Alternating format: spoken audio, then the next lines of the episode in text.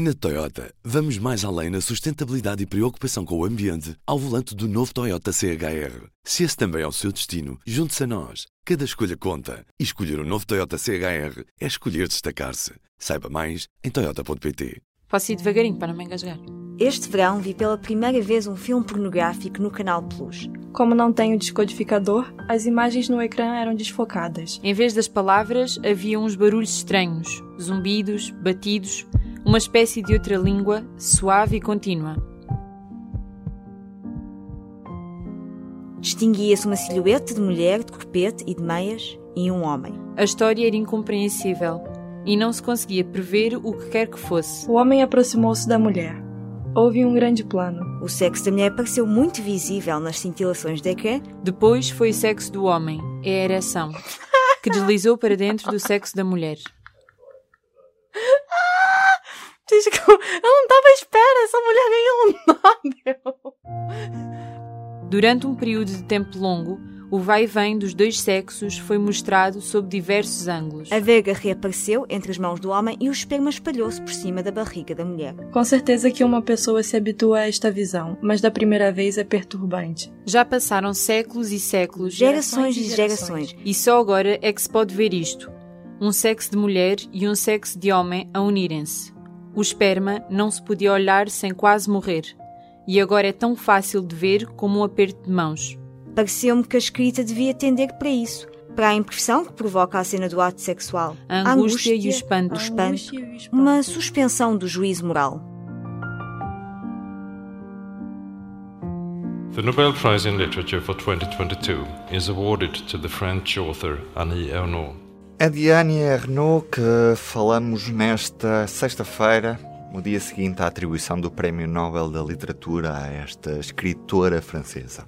Começámos por ouvir um certo da obra Uma Paixão Simples. Carla Pequenino, Mariana Tiago e Michel Coelho foram as leitoras deste pequeno certo que aqui ouvimos.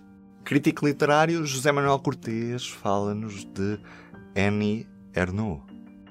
Eu era capaz de contar uma história que me aconteceu ainda hoje e que eu acho que estava a pensar que era extremamente exemplificativa do que é que é. Não sei se alguma vez viu um documentário muito longo Claude Osman, que é o Shoah, é que há uma cena, de facto, no Shoah, estamos a falar, evidentemente, de, dos campos de extermínio judeus, que, de facto, é, é exemplificadora daquilo que leva, digamos assim, a Annie Ernaux, em contextos completamente diferentes, a escrever e a seguir uma carreira que é já longa e que tem com vários títulos publicados.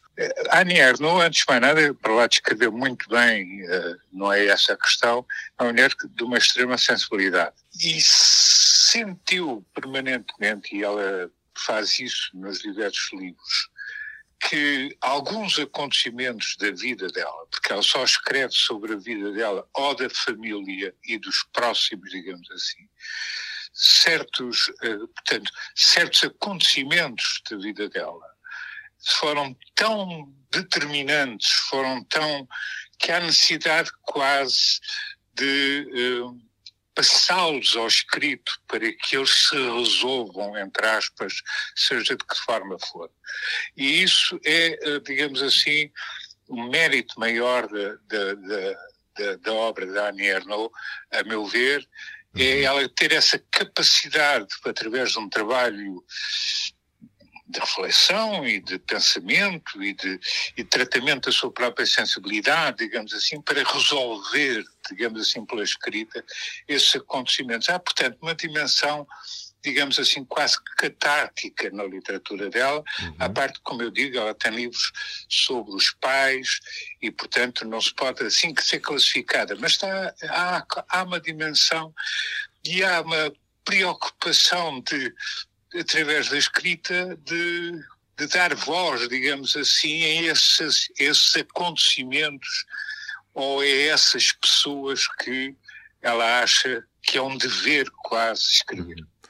Mas faz isto, isso é que é também interessante, não com uma linguagem emotiva, eh, exaltada, ou seja, como for, dá, procura entender isto com uma aparente frieza, uma aparente racionalidade que ela depois transmite para os seus textos. E é esta ambivalência e depois, evidentemente, a qualidade da reflexão que ela faz sobre esses mesmos acontecimentos que dão, a meu ver, um mérito único à obra da Annie Ernaux. Ela é uhum. uma espécie de fundadora, entre aspas, da autoficção, aquilo que se chama atualmente autoficção. Ela só escreve sobre a vida dela, sobre não faz biografia, ela foca-se em certos acontecimentos que considera que foram perturbantes, marcantes, com significado social qualquer, uh, muito em particular,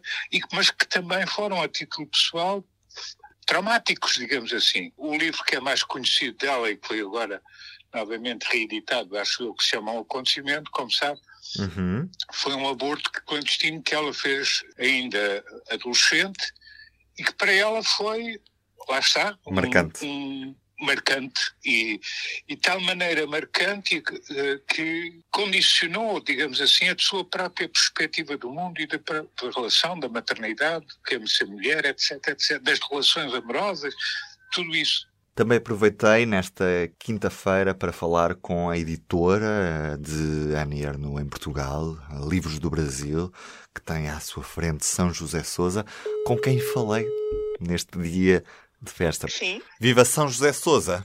Sim. Ruben Martins, do Jornal Público deste lado. Viva, muito prazer. Olá, boa tarde. A primeira pergunta que lhe faço é como é que podemos caracterizar esta, esta autora, Annie Ernaux? É uma autora extraordinária.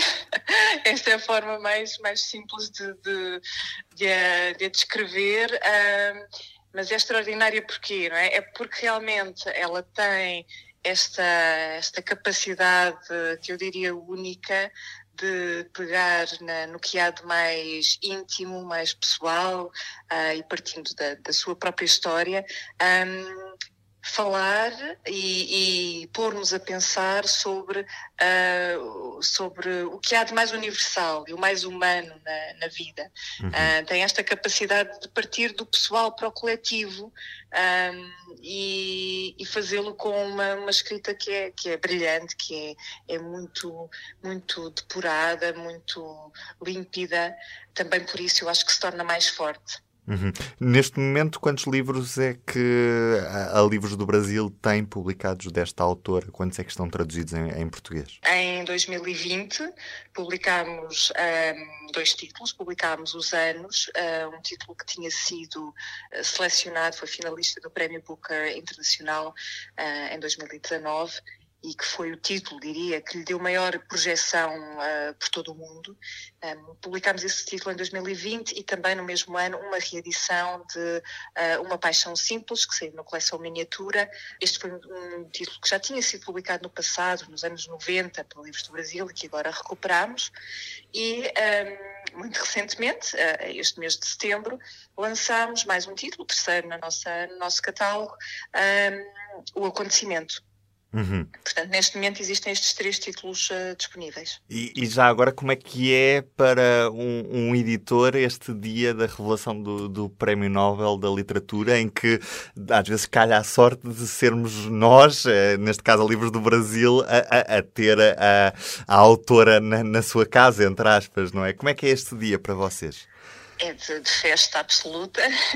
foi uma, eu devo dizer que este ano foi, foi realmente uma surpresa. No ano passado falou-se muito no nome da Annie Ernaux um, para o Prémio Nobel da Literatura, mas este ano uh, ela estava um bocadinho, é evidente que acabava por aparecer nas listas de, nas listas de apostas e, e referida na, quando se falava na, no prémio, uh, mas não existia tanta excitação à volta dela.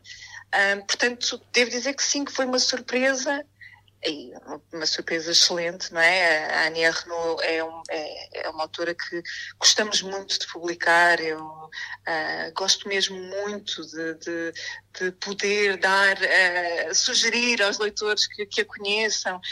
Um, é, uma, é uma autora que, ainda por cima, uh, é uma autora que escreve sobre a condição feminina sem uhum. vergonha de, de ser mulher, né? sem vergonha de falar sobre o que é ser-se mulher, um, e, é, e é uma autora enfim, super, super interessante. Um, nós, nós obviamente tínhamos estes, estes três títulos disponíveis e por, por isso é, é, é uma festa ainda maior. Este é o fim de semana que antecede aquela que é segunda-feira em que vamos conhecer o Orçamento do Estado para 2023. O documento que será conhecido a partir de segunda-feira será tema do P24 assim que voltarmos de fim de semana. Até lá, espero por mim, na segunda-feira cá estarei de regresso. Eu sou o Ruben Martins. Tenham um bom fim de semana. O público fica no ouvido. Na Toyota, vamos mais além na sustentabilidade e preocupação com o ambiente ao volante do novo Toyota CHR. Se esse também é o seu destino, junte-se a nós. Cada escolha conta. E escolher o um novo Toyota CHR é escolher destacar-se. Saiba mais em Toyota.pt.